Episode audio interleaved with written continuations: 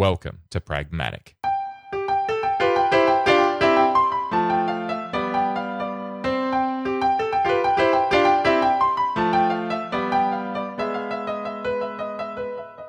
Pragmatic is a discussion show contemplating the practical application of technology. By exploring the real world trade offs, we look at how great ideas are transformed into products and services that can change our lives. Nothing is as simple as it seems.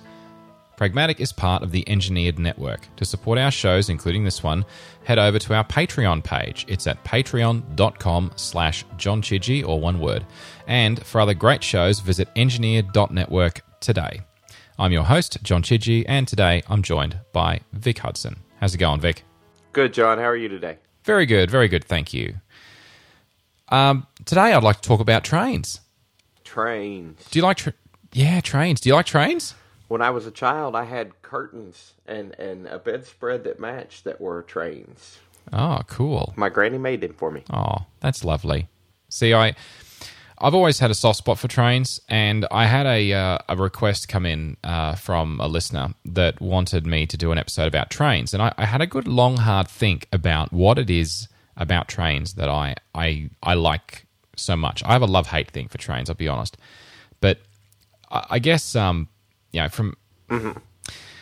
I've I've been on trains on and off uh, for probably twenty years now, and um, it's in different countries around the world, different countries, uh, but a few different cities around the world. Like I've I've done the ones in Sydney, I've done trams in Melbourne, I've done uh, the trains in you know in Brisbane, obviously, and uh, light rail in Calgary. Um, I've been for a spin on the BART in uh, San Francisco. You know, so been on a mix of different things around the world, and and trains have been, I, I think, a pivotal uh, change in our in our in Western culture. You know, for 100, 100 200 years. So I think trains are interesting, but there's only so much. There's a lot to talk about with trains. So I want to try and narrow this down a little bit. Um, and I also want to add that, um, just as a point of interest, that all the notes that I'm about to read for this episode, and in fact, most of the episodes of Pragmatic and Causality were uh, created, edited, modified, and the editing of the podcast was done whilst traveling on a train. So there you go. Alrighty. I mentioned trains and trams. Should probably just quickly clarify the difference. Um, trains, like as in heavy rail trains, uh, they're big and heavy. Funny that, anyway. And they're used mainly for freight as well as large numbers of passengers, like really large, like many, many hundreds of passengers. And they're defined by having dedicated tracks, and the tracks only cross roads. Well, and they call them railway crossings, right? And they don't actually share a road with other vehicle classes, and mainly because they are very big, very heavy, and very dangerous. So you want to keep them separate. And they utilize block signaling, and that'll make uh, sense later when we talk about that a little bit more, due to the longer braking distances and um, and what They don't stop quickly. no, they don't stop in a hurry. No, when they get moving, they stay moving. So yeah. Anyway, so we'll talk more about that later, and, and uh, multiple aspect signaling and all that other good stuff. Now, trams, on the other hand, uh, in North America, they're sometimes referred to as a streetcar or a trolley or a trolley car. Uh, so when I first went over there, like, oh, a streetcar. I'm like, oh, really? A streetcar? That's a tram. No, no, no, it's a streetcar. Okay, okay, whatever. Same difference. You know what I'm talking about. Anyway, so they travel on a combination of sort of exclusive access tracks like the heavy rail does, but they also importantly share lines embedded within roadways. Yeah, so you can drive behind a tram, or a tram can drive behind you and scare the you know what's is out of you because it you know it's this enormous tram and it's about to drive right up your mm, rear end. Anyway, never mind. So uh, yes, light rail though. yeah, uh, freaked me out first time. Uh, light rail is often implemented in sort of uh, similar ways, sharing roadways with other vehicles. But the difference with the light rail is it sort of it more regularly carries higher passenger counts, and it consists of multiple units connected together, whereas trams are almost exclusively singular units. So, uh, light rail, of course, being like trams, is slower and it utilizes uh, traffic flow signaling. Again, talk a little bit more about flow signaling later, and that allows multiple car, multiple trains or light rail cars to like uh, to stack up nose to tail, and that reduces network congestion. But uh, yeah, we'll get to that in a minute. The thing about trams that I found interesting was that trams were only used for public transport much later than heavy rail. And originally they were horse drawn. That was back in the early 1800s. But the first electric tramway was opened in 1881 in Germany, in uh, Lichterfeld, and was built by Werner von Siemens. Yep, Mr. Siemens. Uh, and I only find that funny because, of course, I spent a large chunk of my career programming Siemens PLCs. Yay, Siemens. Anyway, S7300s, baby. Okay. The world's best PLC. Send the flames at me. Okay. There, I, I talked to some control system programmers, and they they see Siemens as the enemy. Siemens is like some kind of poison, and you can't understand how to program a Siemens PLC. They're all they're too you know funky with their OB one and OB thirty five and all that. Anyway, It's kind of like a, a Mac versus Windows or an iPhone versus Android kind of thing. Kind of thing. Yeah, it's almost uh, yeah, it is. But statistically, Siemens PLCs are the world's most popular PLC, or at least they were five years ago. Okay. Don't know what it, I haven't seen the stats recently, but anyway. All right. Sidetrack there, go Siemens. Anyway, so uh, some So si- it's it's a geek fight of the highest level. it's a geek fight. I don't know about the highest level bit, but definitely it's a geek fight. Okay, so the funny thing is that a lot of cities have both, um, or just the heavy rail, or heavy rail and trams, and different different uh, optimizations. So some cities will use uh, the trams for short haul and trains for long haul, and that's what Brisbane originally did. But then, of course, they ripped the trams out uh, yeah, I mean, ultimately the trams didn't fare so well pretty much all around the world. And I guess we should talk about the death of trams because in the US, uh, there's an is an urban is it an urban legend or is it an actual conspiracy? I'm not sure to be honest because I wasn't there. But hey, uh, regarding General Motors and diesel buses, have you heard uh, much about this one? The uh, I think it was National City Lines that owned and operated several streetcar subsidiaries. I don't think I have heard this one, but I have heard some some conspiracy theories about some of the car companies killing off like electric vehicles and stuff. Oh, that's another topic for another day. But hey, uh, Yeah. yeah. So I'm assuming we're talking about something similar. yes, we are absolutely. And the thing is that there were there were actually were some uh, indictments. So let's just talk about that briefly because it's it's interesting.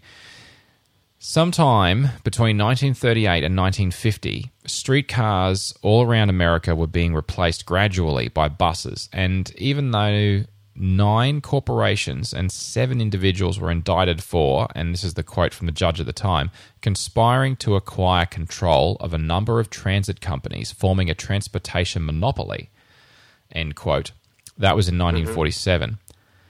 But the problem with the whole theory behind that was that many, many countries around the world also stopped using trams around about that time. And the reason simply came back to, to money. The mass manufacture of buses and their associated, therefore reduced running costs relative to electric trams. It just it simply made it difficult to financially justify something that was more niche um, and therefore more specialized to operate and maintain, like trams. So, you know, because you have to maintain roads for cars, so putting a bus on the road is an incrementally small cost. Plus, the buses are mass manufactured and the trams were highly specialized. There weren't as many of them. So, if you look closely, most of the tram systems around the world that are still in operating condition today, still servicing customers, they're all very heavily subsidized by the government. And mm-hmm. the reason they keep them going, it's for more than just economic reasons. Because if it was down to economic reasons, they probably wouldn't run them. They're quieter, they cause less pollution, and I honestly think they add character to a city. You know, and mm-hmm. character's worth something. You know, it, it, I know I'm an engineer and I'm not supposed to think that, but I do actually think that. I mean, the cable cars are still going. They say it's a tourist thing in San Francisco, but can you imagine San Francisco without cable cars? I don't know about you, but that just feels wrong to me. It doesn't feel. It feels like it. It'd be. A, it would be a travesty if that ever happened. It's a very iconic image. Yeah, it is iconic. And having traveled on a cable car myself, you know, I could, I totally get why. I think they're fantastic. Ah, just that's the nostalgia in me speaking, but that's okay. Anyway, all right. So now that we've talked a little bit about trams and the not entire death of trams and the resurgence of light rail, I guess a little bit, but yes, light rail is making a bit of a resurgence. Um, I want to focus on trains though, because there's a lot more of them. Now, I've been taking trains, I think I said before, about 20 years now, and I've done a little bit of work, not, not that much work, but a little bit of work with Queensland Rail, which is the Queensland Railway um, Corporation. Uh, and that was as a subcontractor. That was many years ago now. Now, I've seen their control system and I've had many, many, many long conversations with signaling and rolling stock engineers over the years. Um, so, when I say rolling stocks, I'm not sure if that's an Australian expression or not. I don't think so. Um, because in uh, railway, in Queensland Rail, and I think most railway companies, they, they have different divisions. Mm-hmm. So, they'll have, um, they'll have track um, in the case where it's electrified, they'll have overhead, and then they'll have uh, rolling stock, which take care of all the locomotives, uh, carriages, you know, all the stuff that's rolling stock or rolling equipment on the rails. Um, and uh, then you'll have signaling. So, pretty sure Queensland Rail. Actually, I'm really not sure that. I guess my information on how Queensland Rail is broken down inside is about ten years out of date now because I'm getting old. I guess. Oh, I don't. I guess I know I am. Anyway, so yeah, it's about ten years old, but that's okay. That's the way it used to be split up. So anyway, I've spoken with signaling and rolling stock engineers predominantly. So I've, I haven't. I don't think I've ever met an overhead um, engineer or a track engineer before because um, I just haven't. Anyway, so in my hometown, I grew up in Rockhampton, and uh, in my hometown, there were two main professions when you graduated as an electrical engineer. You could go and work for Queensland Rail, or you go work in the mines. And uh, me being me, naturally, I didn't do either. I just left the country. So there you go. like, screw this. I'm out of here. I choose option C. uh huh. I'm making an option C. See you later. Anyhow, um, yeah, but then I came back. So there you go.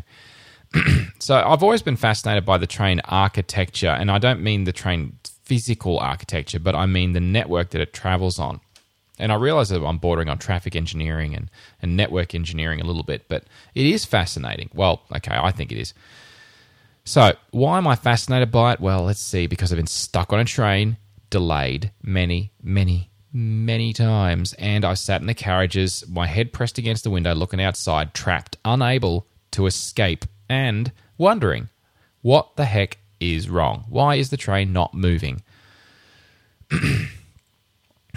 anyway, so I thought about it, and I thought about what's wrong with the train train network architectures, why the networks grew the way they have, and that's what I want to focus on today. I'll talk about how the train networks have grown, changed, evolved over the many, many hundred years or so, and also a little bit about how the signaling works and some of the bottlenecks and some of the restrictions because I think it's fascinating. So, mm-hmm. okay, it all begins when someone wants to travel between two places in a town and they don't want to walk because they don't have a horse and they got sore feet. I don't know, whatever. Oh, they don't have one of those new f- fandangled um, auto Watsits, you know, Automa, Automa thingies, thems. Don't have one of them either because they're um, like really expensive. The car? Cars, yeah, that's it. See, we don't have them, right? This is going back 150 years, right? So, and of course, you couldn't uh-huh. find a cabbie because cabbies are an absolute rip off and you can't trust them either. They're probably just mass murderers. So, never mind that. Wow. so, and there was no Uber. It was Uberless. I can't find me no Uber. So what am I going to do? Uh, before there were buses, I the the mass transit solution was the train, and obviously we've talked about trams and light rail and heavy rail and all that. I don't want to go into that again, but yes, I've acknowledged there are differences. Anyway, so again, heavy rail is mainly designed for moving around large numbers of people or large amounts of freight, but because it's not so fast, it won't handle acceleration or deceleration as well as light rail will. So it's not such a good thing for a suburban network that's got lots of starting and stopping. You know, light rail being the opposite, which is why it's having a bit of a resurgence for the inner suburbs. It's light, faster, mm-hmm. quicker, cheaper to build, doesn't need as much ballast, which is the uh, uh, all the, the, the rocks and the uh, the stabilizing um, uh, gosh the horizontal um, pillars that connect the rails together. Sleepers, I should say. Gosh, I hate it when I'm struggling for a word, but there you go. That was it. Yeah, it doesn't. The overhead power lines, therefore, don't have to carry as much current, so they're lighter. Again, they're cheaper. So it's having a bit of a resurgence. But I want to talk about the different methods of pushing trains along either. So there's all sorts of variants like AC traction, DC traction, overhead power, third rail power, maglev, huh, if you're into that sort of thing, or hyperloop if you're Elon Musk, which is totally crazy, weird, future cool stuff, but that doesn't actually work yet. It's a pipe dream, literally a pipe. Uh, anyway, so there you go, and it's a Nice dream in the pipe, and you you just keep dreaming and it might work. Anyway, whatever. As if you can keep a vacuum. Yeah, yeah, maybe. Whatever. All right. When they when they pull it off, Vic, I'll be impressed. Until then, it's just a, an interesting idea. A pipe dream. Exactly. Anyway, all right. So, um, sorry, Alan, if you're listening. I doubt that's happening, but there you go. I want to talk about the trade offs of how rail networks are put together. So, quickly, just a terminology thing. When if I say points and switch tracks, you know what I'm talking about? Uh huh. Excellent, cool. So, got to change that train from one track to another track. There you go.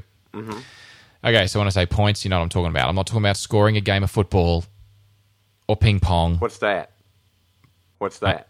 I don't. I don't know. I don't. I don't sports. Some, some I'm aware of sport an- with a ball. I'm I'm aware of an, invention called sports, but that's all I know is that sports is a sport thing with sporting points. Anyhow, all right. All stations versus express. and express is in fast, not ex- We're digressing. I am digressing. This this episode is becoming a constant digression. There you go. Anyhow, anyhow, anyhow. It's off the rails.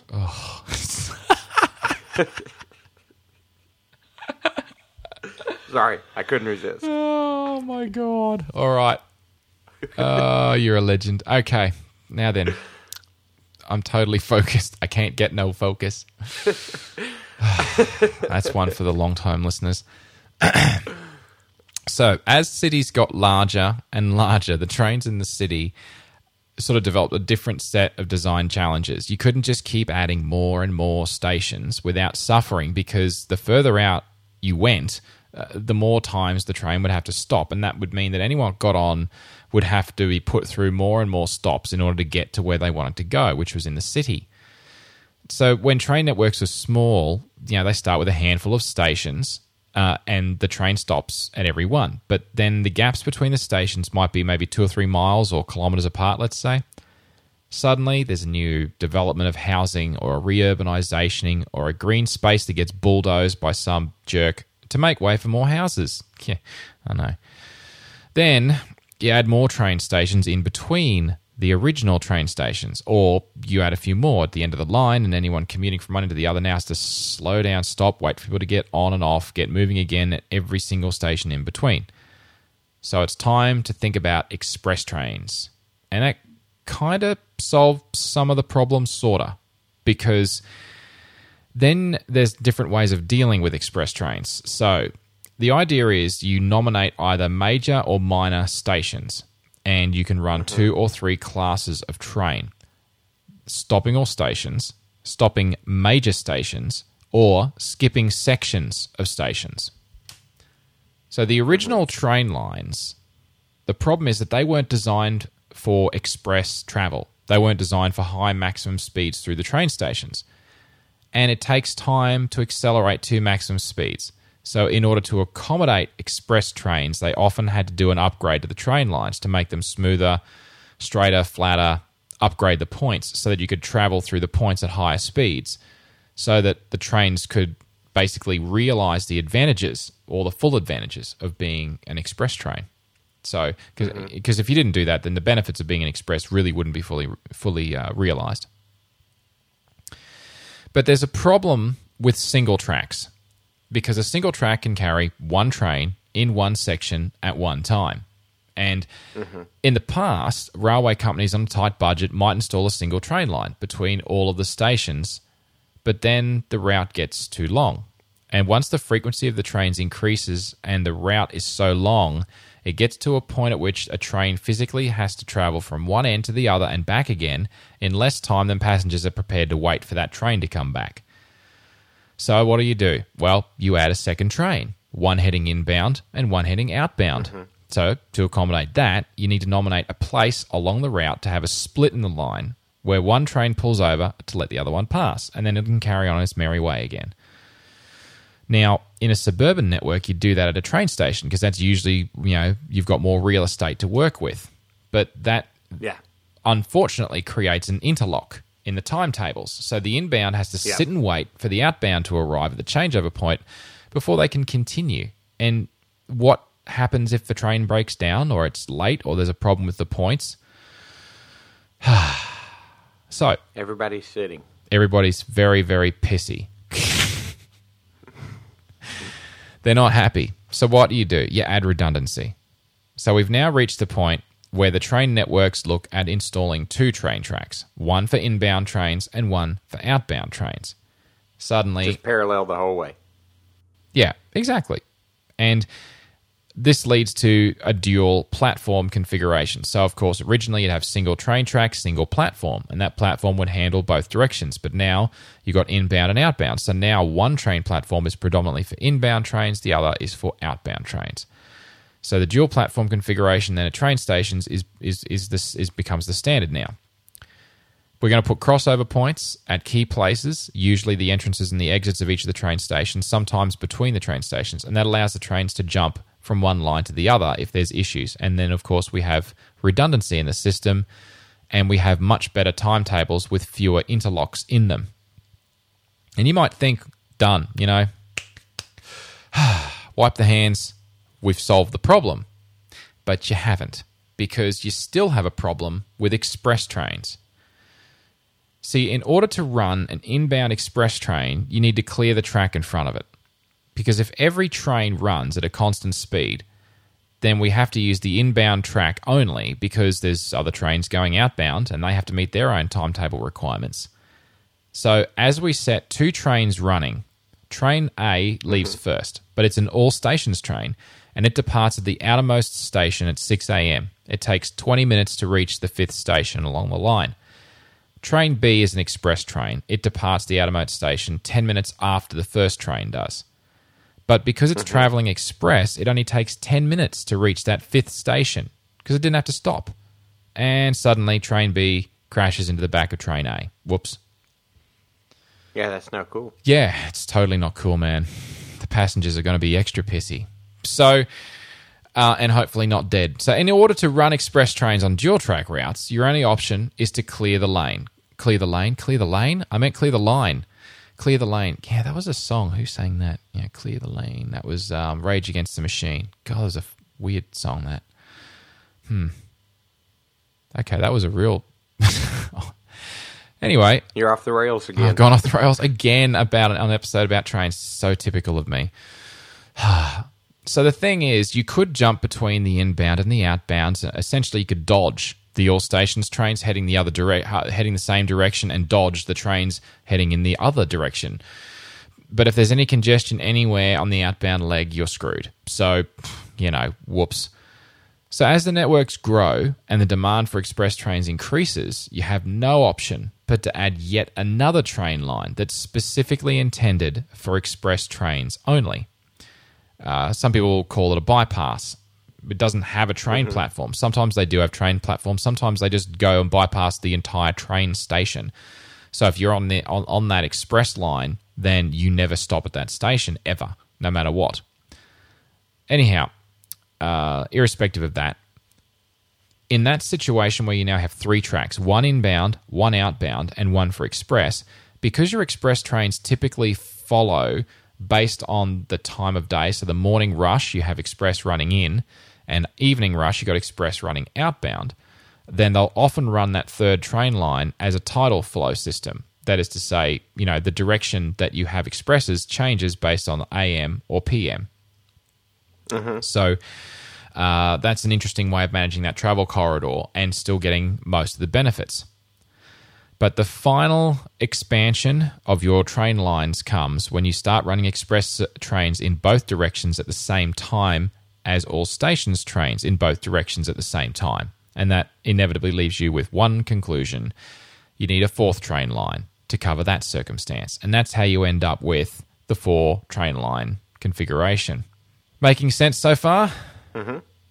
Cool. So, star versus loop. This is another one that's made me think a lot over the years. So, there's a conundrum faced by cities everywhere in the world because there's always a central focal point where it all started, and it's sometimes referred to as the CBD, the Central Business District, or more simply, downtown, you know. Or, oh, mm-hmm. hang on, more recently, it's like 800 cash, that's a hell of a deal, if you know that song. No? I, I think I may have heard it. uh, yeah, so what's up? What's your budget? Anyway, this leads to the urban sprawl and lots of jobs, and I'm not going to take up rapping. I swear I will not. At least not on this podcast. Located in the city centre, uh, meaning all the trains lead to the city, just like all roads lead to Rome. All of our train lines lead into the city centre because that's where you want to go. You want to go downtown, and I'm going to stop there. This causes network design to resemble a star pattern. Of course, you may have to use your imagination. Of course, you could also think it looks a bit like a ninja star too. But again, use imagination um, and potentially some kind of psychedelic compound. But it looks a bit like that. So, um, actually, no, kids don't use psychedelic compounds. Uh, in Brisbane, though, for example, every single train in the entire network must travel through four stations. Roma Street Station, Central Station, mm-hmm. Fortitude Valley Station, which when I was, of course, younger, was referred to as Brunswick Street. Why did they have to change to Fortitude Valley? I don't know. Anyway, and then finally, Bowen Hills Station. There are no ifs, no buts, no alternatives. You have to go through those four stations. Except there is one bypass line, just one, and that they call the exhibition loop, but it causes the train to turn around the wrong direction into Roma Street. So if you're coming south, there's no way to get to the other stations unless you swing around heading north and go through um, the wrong way around. Well, not the wrong way around physically, but you know, back to front in terms of sequence. And they uh-huh. and there's only one line, so that doesn't work out so good. So if there's a problem at any of those four stations that I just mentioned, the ripple effect is enormous. The entire network grinds to a halt, and believe me, it really does. It totally does. It's just unbelievably bad. So, some bright person many, many years ago, because of course Brisbane's architecture is not unique, it's very common, they came up with this idea of a ring or a loop. And in road parlance, we would call it a ring road, like freeway parlance, mm-hmm. I guess you'd say. Or in railway parlance, we'd call it a rail loop. Rail loop, ring road, same idea. Okay. So the idea is that not everyone wants to travel into the city, as in the city isn't their final destination. So let's say maybe 80%, I don't know, pick a number, varies from city to city, but the vast majority do. But what about all the people that don't? People are forced to travel through the city and out the other side again to get to their final destination. What if we designed a loop that allowed people to skirt around the edges and bypass the inner city completely? It's even more justifiable if you're in a bigger city like Sydney, when you've got several distributed non city city centres like Parramatta, Liverpool, Campbelltown, that sort of thing. And of course, I mm-hmm. I would if I was more familiar with you know like Manhattan or something, I could probably give better examples from North American perspective. But alas, anyway, it doesn't literally have to be a single train that goes round and round and round and round an endless loop. It doesn't have to be. It just means that you could take one or more trains between two different stations and never go near the city centre, which is the whole point. And that takes load off of that city centre. Right now, most frustratingly, Brisbane does not have a loop. Shame on you, Brisbane. Fine. I'm sorry, John. I know. I'm sorry too. Guess I'll just have to move or stop taking the train. Ha! That's the other option. Sprawl versus speed. So, the other thing to throw in the ring relates more to how the design philosophy of the train tracks has shifted from the old days, as then as to now. So, back in the, the bad old days, if there was a house or a farm or a creek or a fjord or some other kind of natural barrier of some kind, you know, some immovable object or difficult to move object, the train line would just go around it. And if the train trip took an extra five minutes, then oh well, too bad, so sad. Suck it up, passengers, right? It's a train and trains are cool. choo choo, chugga chugga, whatever. but that's the way it used to be, right? It's like people weren't in Choo choo chugga chugga. choo choo, chugga chugga. I mean, you weren't they weren't in as much of a hurry, you know. But as a result, Yeah. the trains tended to get a reputation for being a slower means of transportation because, you know, aeroplanes and, you know, freeways and so on. But when all that happened, that then put pressure back on the trains. Like, okay, well, what if we didn't have to go around that farm or we didn't have to go around that mountain? And that resurgence that you could have an incredibly fast train, that started to happen. It was led, I think, the pinnacle of it was the TGV in France.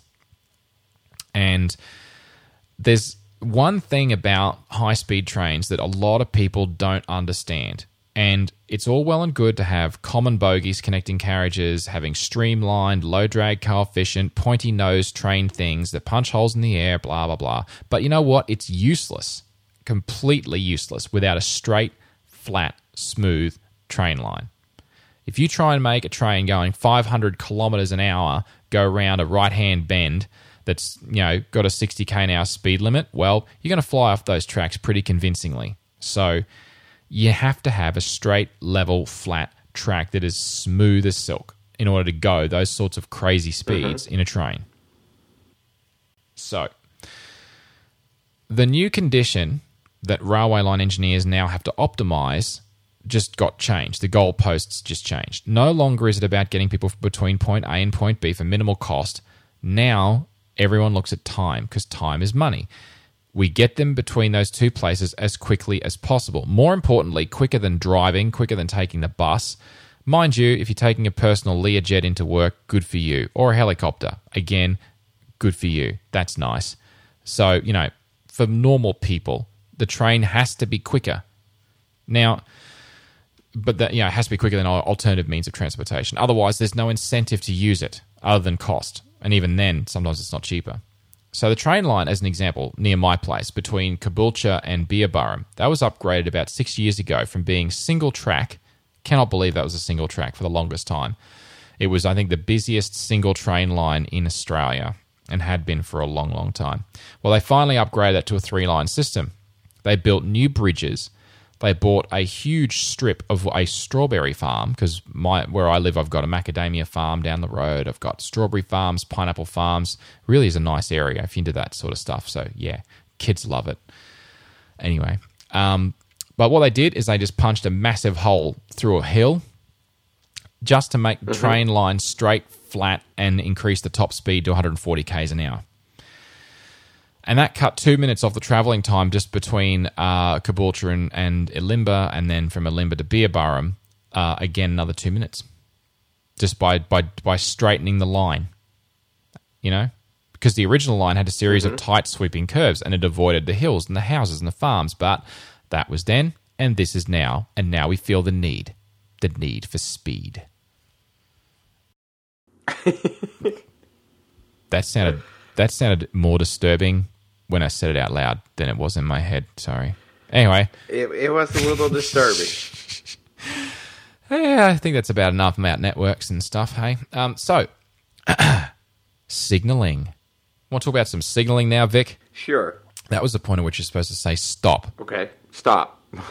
because that's a sig because that that's the stop is a signal, and I. it's okay. It's fine. It's fine. You nailed it with the going off the rails before, though. It's okay. Uh huh. So I should go.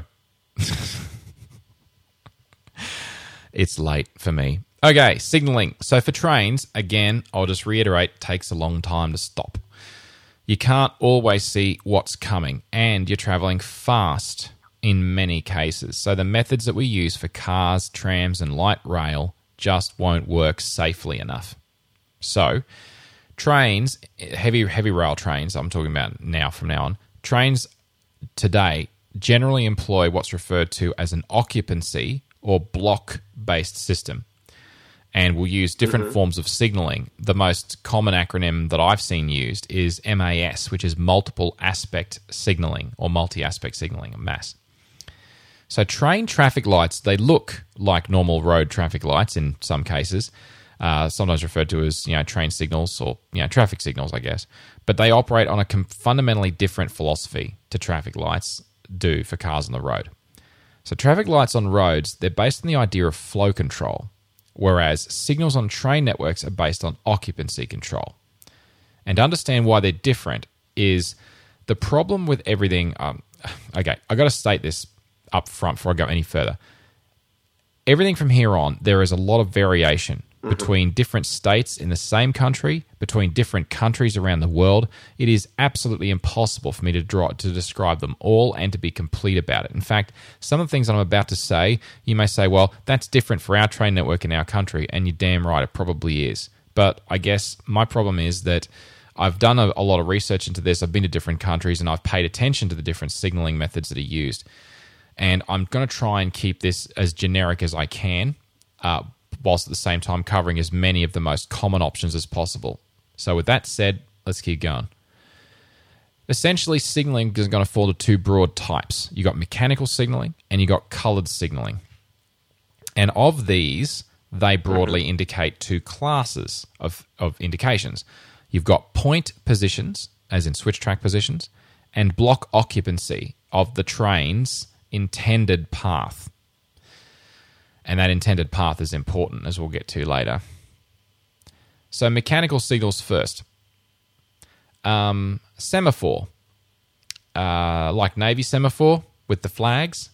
The guys with the flags. That's it, man. But the mechanical flags, like I, they vary from country to country, but they're usually like a combination of white, red, or black because that's high contrast. And they're usually rectangular arms, and they have a pivot point at the pole where they came to the pole.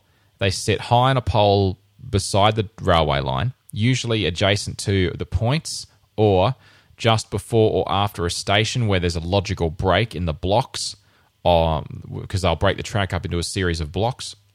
Uh, then the blocks could be, you know, like a, a mile or two long, and uh, and that's where these things sit. Now, before re- electric and remote point switches were a thing, they were physically mechanically coupled by linkages like a mechanical solid steel bar linkage to the point mechanism. So when you would lift and turn the point control arm, the angle of the semaphore and the mechanical signal would change. Now, the standards vary around the world, obviously, but directly out horizontally almost always means stop. Uh, directly upwards isn't always used, but where it is used, it all almost always means proceed. If it's tilted up or down at an angle, it is usually means proceed with caution or simply just proceed. Mm-hmm. So, colored signals for block op- occupancy, unfortunately, vary a lot. But where you see colored signals, red is almost always used to mean stop, as in there is a train occupying the next section of railway track, so it's not safe to proceed. After that, there's pretty much nothing in common. So what I'll do is I'll just talk about the the, the MAS multi-aspect signaling used locally here in Brisbane, for ex- as an example of, of one way of doing it.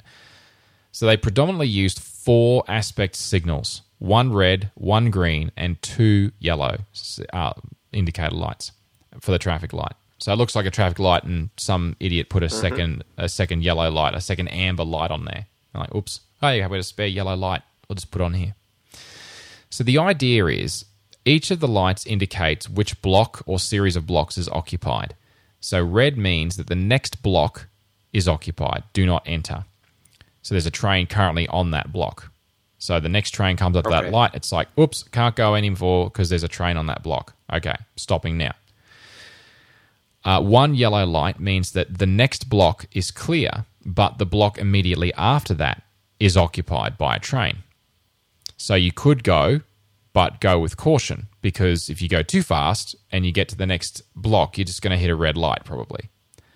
Two yellows means that the next two blocks are clear, but the block immediately after those two is occupied by a train. And then finally, green means that the next three blocks consecutively are clear of trains. So that's just an example of how they've done it here in Brisbane. And that's all nice and swell for Brisbane, but hey, everywhere else is different. So, because there's no real standard, because who needs a standard, right? You know, like, Crazy. Bloody railways. Anyway. So point positions, they're usually little clusters of lights. Uh, but you can also have mechanical indicators. So mechanical indicators usually will be like a black circle with a white uh, bar, usually uh, as a diagonal. Uh, it's either well, I guess it's either level or it's at an angle, and the angle could indicate which side the point is connected. Uh, pointing downwards uh, may indicate that the point is switched to the right. Um, angled downwards to the left might say the point is switched to the left you know, it depends on the position of the signal and the position of the points and the country or the state you're in. But anyway, uh, using lights, they'll have usually like an inverted T. So it'll be like um, four uh, lights. So it'll be three in a row on the bottom with one above the middle light, forming an inverted T shape. Uh, that's mm-hmm. that's quite common. And which lights are on? So it'll be like the two center lights always be on, and the the light on the left or the right will indicate the point direction, either to the right or the left. Um, uh, some systems actually use a, a, series of three or four smaller lights, and they go at an upward angle directly above the uh, the main traffic lights. And uh, some people refer to that uh, as a feather, or at least in Queensland they call them feathers. And that'll essentially then informs you about the uh, the point position. It also informs you about the the condition of the lights. So the condition of the lights, let's say you've got a red light and the points are switched straight ahead. It means that the block directly in front of you, straight ahead in the points, is occupied, so don't proceed. But if the feather is lit and the feather is off to the right, it's telling you your points are now pointing to the right. And that could be green because it means that if the train goes to the points to the right, it's on a different track, and that track is clear for three blocks ahead of you. So the lights, okay. yeah, so the lights indicate the path the train's about to take is clear. Anyway, so that's uh, that's just an. This is all a lot more complicated than I ever realized. yeah, yeah, I know. And the worst part is that there's no standard for all of this stuff. I think most it's, of us just think like, train what? go down track. yeah, it's like get on. See, this is the problem. Now, now people know. What, I mean, they probably already know that I'm a bit different, but that's okay. I, I, just I sit on a train and I and, and I can't get to where I want to be, and I sit here and I think about why am I stuck here, and I shoved my head out the window and looking at the train and the lights, and I, it just got me thinking. Twenty years ago, I'm sitting on the, uh, on the train watching the lights, and I'm like, why are there four lights here? And so I talked to a few people, learned a little bit of stuff there. All of those notes that I that I put together, five pages of notes that went into into this episode, most of that I wrote from memory because I've been on trains for so long. I've been thinking about it for so long. I find it fascinating the way that trains have evolved, the way that train networks have evolved, the signaling methods that they use. Because you know, flow control at a traffic light, it's about timing. Yeah, so it's it, the cars go forward. You have a predominant flow direction, and you'll run the lights on a timer. And the timer says you can have two mm-hmm. minutes of forward flow in your traffic. Once the two minutes are up, go red. That's it then give the other direction a go. That's flow based signaling. You get intelligent traffic lights that talk to each other, and they also say, well, give me an extra 30 seconds to clear this bank of traffic. You know, so they might dynamically extend the timer. And then you'll have other ones that operate in after hours, like alternating trigger mode. So you'll alternate between traffic moving in one direction and then traffic coming from the side street. So you'll pull up to the lights in the side street. The predominant flow of traffic will continue indefinitely until it's interrupted by someone pulling in a side street. You know, so that sort of signaling is a, is completely different to an occupancy based system, which is what trains have to do. The heavy trains have to do. So, pretty cool. It is. There's a lot more to it than I ever realized. Yeah, for all those people out there that just get on a train, go from A to B, and smile and are happy. Um, yeah, there's a part of me that kind of is um, envious because I just can't do that. That's okay. Um, yeah. Any other thoughts or comments you want to make? Because I'm I'm at the end of my notes, and I uh, I think that that I could go on a lot more about trains and um, like I'd ha- I'd start talking about more about like rolling stock now, and you know I guess, but I don't know. I don't find that quite as interesting. And when I when I finished my degree, I thought about going to work for Queensland Rail, but you know it was a brief thought and I know people that are still there. Um, mine, I'm I'm coming up to two decades now of engineering. Um, uh, it'll be later this year. I will been I will have done twenty years of engineering, and uh, it's it's funny, you know, because you see people on LinkedIn, and it's like um, coming up to my um, you know twentieth working anniversary at Queensland Rail, and I'm like, oh my god, really? they left uni, they went to work for QR, and they never left. And I'm like, I don't get that. I I just get stir crazy. I got to go and try a different company out. My longest stint at a company was six and a half years, and um, Yeah. you know, it, I just I get itchy feet. I want to I want to I want to learn something new, do something different. You know, I, I just I need to learn more. I can't just be idle and continue to grind through the same old stuff. It's like, oh, what are you doing today? Oh, we're gonna um, have a look at the same train line we've looked at for the last twenty years, and we're going to put in some more ballast. I'd be like, kill me now. I just couldn't do it. Kill me now. I just couldn't. I'd be like, I'm like, come on, man, can we can we put in some maglev? And they're like, nope, no maglev for you. Get out. You don't belong here. Can we do a high speed TGV? Nope. Can we straighten that? Nope. Can we? Can we? Can, nope. If you want to talk more about this, you can reach me on Twitter at John Chidgey, or you can follow Pragmatic Show uh, to specifically see show announcements and other related stuff. Uh, remember that Pragmatic is now part of the Engineered Network, and it also has an account on Twitter at engineered underscore net. That also has show announcements about the network and all of the shows, so you can check that out at engineered.network if you'd like. People are really loving Causality and Nutrium as well, so if you like Pragmatic, be sure to check those out. If you'd like to get in touch with Vic, uh, what's the best way for people to get in touch with you, mate? They can find me on Twitter at Vic Hudson1. Fantastic. And uh, if you're enjoying Pragmatic and you want to support the show, the best way is by becoming a patron via Patreon. It's at patreon.com slash John Chidgey, all one word. And uh, if you'd like to contribute something, anything at all, it's all greatly appreciated. There's also a few perks in there if you'd like to access the raw show notes, and show backers can have a named thank you if they want at the end of each episode. So check it out. As I said, it all helps, and it's all very much appreciated. Uh, thank you, everyone, for listening once again. And as always, thanks, Vic. Thank you, John. Pleasure.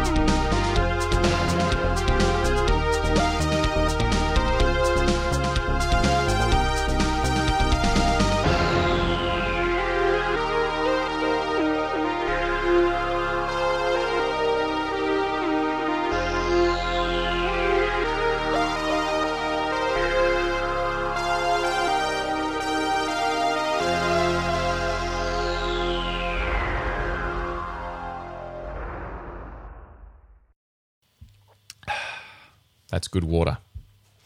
Because if I have coffee now, it's 10 past 11. That would be a bad play. Hey, you be up all night. This is all night. This is me up all night talking trains. All right. I just did a metal symbol with my fingers there. um, Would that be the uh, the devil horns? yes, it would. I'm, I'm thinking I'm channeling Craig Federighi just now.